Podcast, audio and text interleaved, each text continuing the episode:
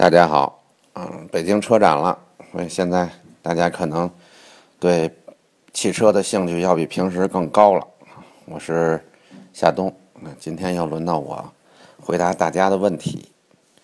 啊，第一个问题呢，就是哎想买现代的 i x 三十五 或者起亚智跑，说在这两者之间选择。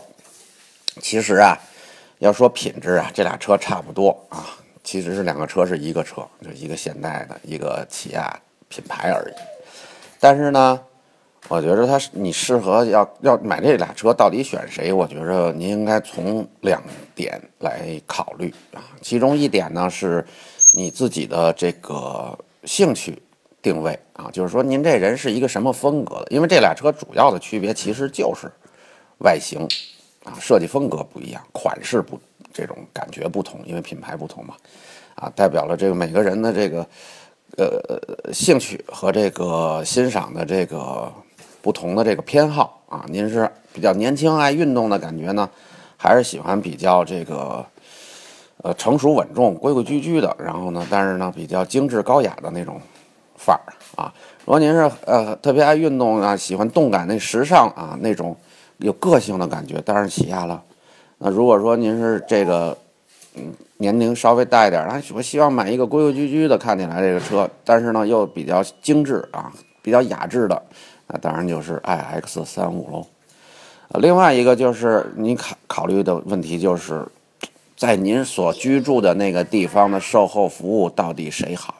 啊，谁做的完善，谁靠谱啊？是现在这个北京北线的那个销售网呢靠谱呢，还是东风悦达起亚的销售网靠谱啊？如果说北线的更方便更靠谱，那当然买北线就比较好一点啊。廊坊挨着北京，所以在这方面我想可能这方面的售后服务啊各方面也许呢北线更靠谱一点。呃下一个问题就是说嗯吉普的自由侠怎么看？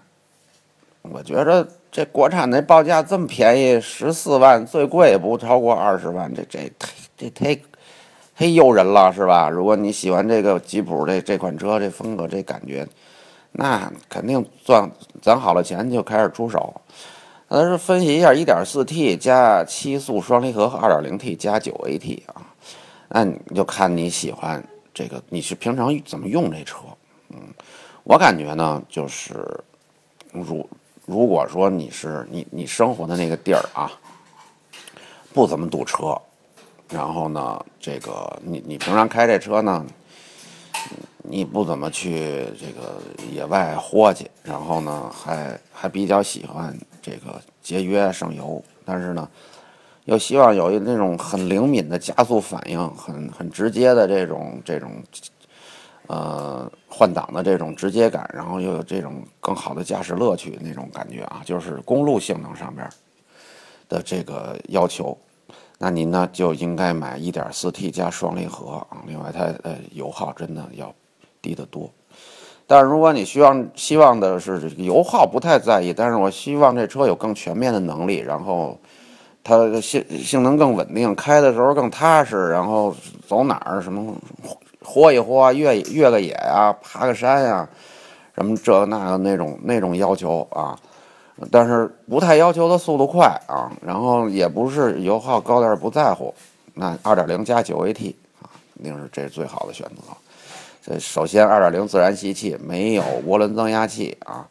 这个发动机要要稳当啊，然后要贴谱，尤其是长期使用，比如您三五年您不打算换车的了。那在后期呢，这种自然吸气发动机的保维修保养出问题的概率都要比 一点四 T 啊吧涡轮增压发动机要要低啊。再一个它 九 A T 那那野外越野跑跑那个越野路什么的，自动变速箱肯定比双离合的好啊，因为它能承受更大的扭力，然后这个这个它的工作状态在一这个。全区段的工作状态都相当的稳定啊，特别是堵车啊什么的，那个常经常在城里挪来挪去的速度奇慢的时候，自动变速箱那比双离合器好多了啊。所以这个就看您了，这个选择是一个什么样的选择，一个一个什么样的环境，一个什么使用车的需求啊。呃，观致五豪华型和 H 七 豪华型价格差不多，主要家用舒适就好，怎么选？好像这俩车我觉得定位不太一样吧。H 七 比较大啊，因为 H 七 是那个哈佛的，它比着汉兰达做的，就是它它其实我觉得它那车那个底下骨架是汉兰达。它的个儿大，比那个观致五应该个儿大一些，但是至于驾驶感受、操控这方面呢，我觉得长城就没法跟观致比啊。所以说就看你的，你你你要求是你什么要求了？你就大空间，然后踏实舒舒服服开开，驾驶方式也比较保守。那你然后呢，又就又图经济实惠啊什么的这些东西。然后当然了，长城 H 七 豪华型那就可以了，但是如果你是说我我我要驾驶乐趣和操控感，然后我要设计我什么的好多那些方面的需要，嗯，那观致五那肯定要比 H 七 强太多了啊！它这俩其实要从呃工程师的角度上讲，这俩车不是一层次的啊。但是说呢，你要是从实用用户的角度上讲，那我觉着观致五可能在有些地方就比不上 H 七 了 ，H 七 它大，然后舒服啊，空间好，然后那个当然那那造型设计的 H 七 也不差，就是有点有点山寨，但是也没什么大不了的啊。那就是很，然后它销量它量大呀，它售后服务各方面的可能也也比较好啊，所以我觉着就看您的，也是要看您个人的这个。呃，偏好和这个对车的使用上边，你是是一种什么样的使用需要？天籁和 C 五 咱们选，每天五公里代步，您您可以啊，您一天就开要走五公里，您还开车干嘛呀？我我真是呵呵，这要我早跑着跑步走路过去了，那那对身体多好啊！这五公里开汽车太奇怪了。啊，周末偶尔高速二百公里出游啊，然后说天籁二点零舒适，雪铁龙 C 五一点六 T， 嗯，这么跟你说吧，这个这车如果你买过来，然后呢开两年，你想转手卖出去，雪铁龙 C 五肯定不如天籁二点零值钱。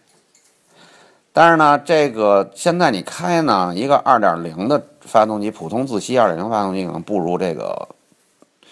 P S A 这一点六 T 发动机性能好啊。感，但是呢，这个日本的二点零的自吸的中自吸发动机的中级轿车，那开起来整体的舒适感，这标致雪铁龙那是无法望其项背啊。那质量的稳定性。啊，做工的这个方面，呃，标致雪铁龙也比不上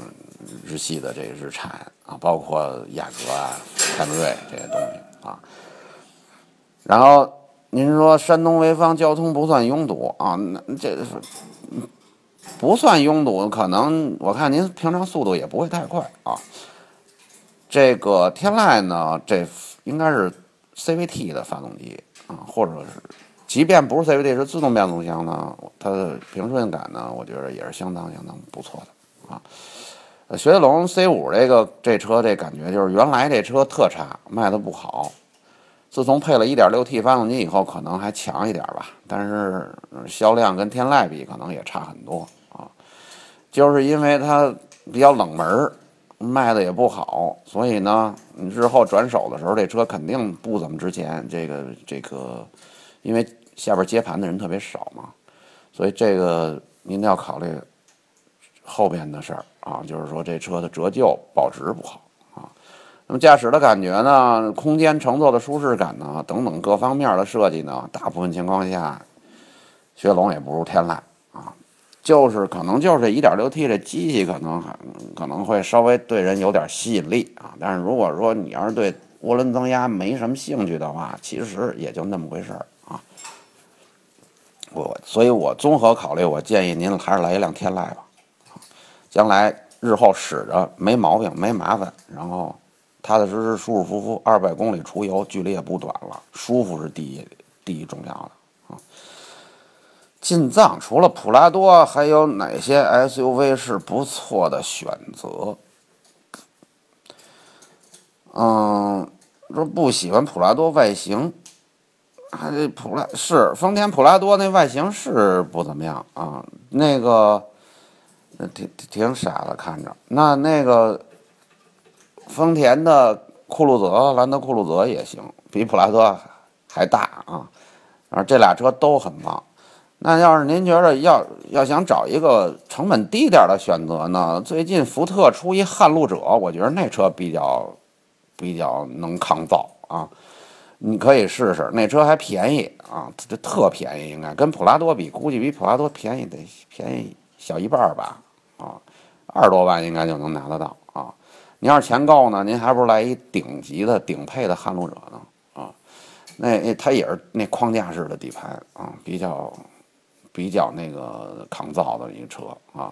那您要是说反正钱够，然后又想选择那档次的啊，又然后性能又好的，我还真真不太好找得出来，除了普拉多还有谁啊？因为别的还都不成。要不您您也可您也钱多呢，或者说怎么样，你也可以考虑来一个吉普的牧马人啊。可是牧马人呢，那车虽然越野也成，但是舒适性可能就是跟普拉多比就差多了。啊，那么如果您是长距离的旅途的话，那个我觉着除了能力要高，越野能力要高，这个让人心里踏实以外，你进藏你肯定也不是说你不走道啊，不走公路那种，专门跑到野地里边进藏。那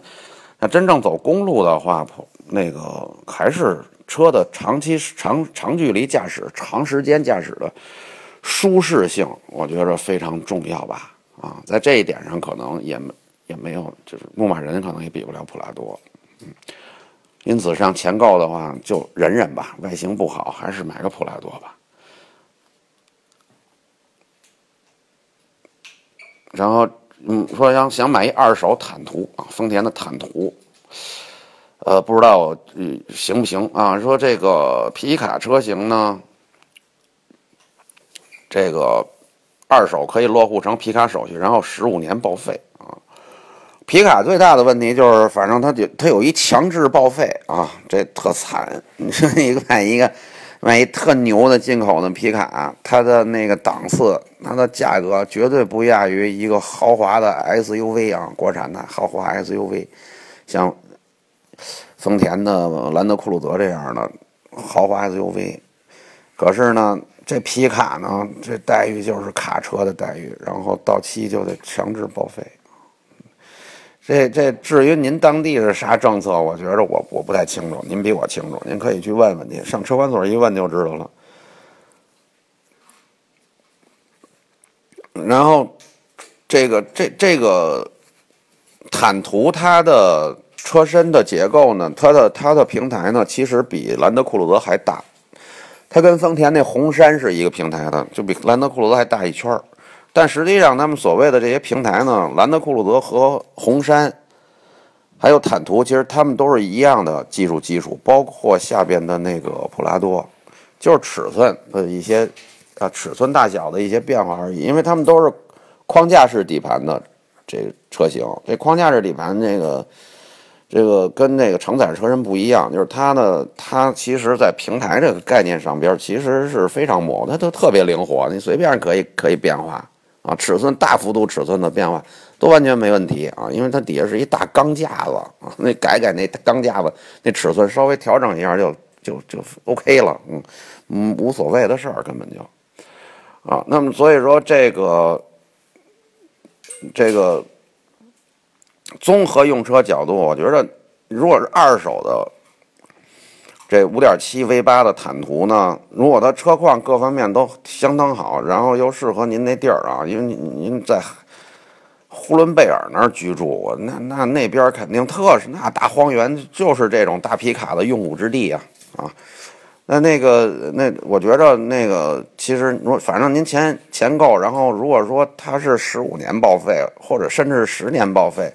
我觉得也也可以了，也可以买。如果价格不是特贵的话啊，看看您这意思，您年也挺年轻的啊，前途无量，有的是赚钱的机会。这其实就算十年让强制你报废，我觉得应该无所谓吧。到时候您肯定早就有钱买更好的车了，所以挺好，只要价钱合适。因为现在好像二手的皮卡，这个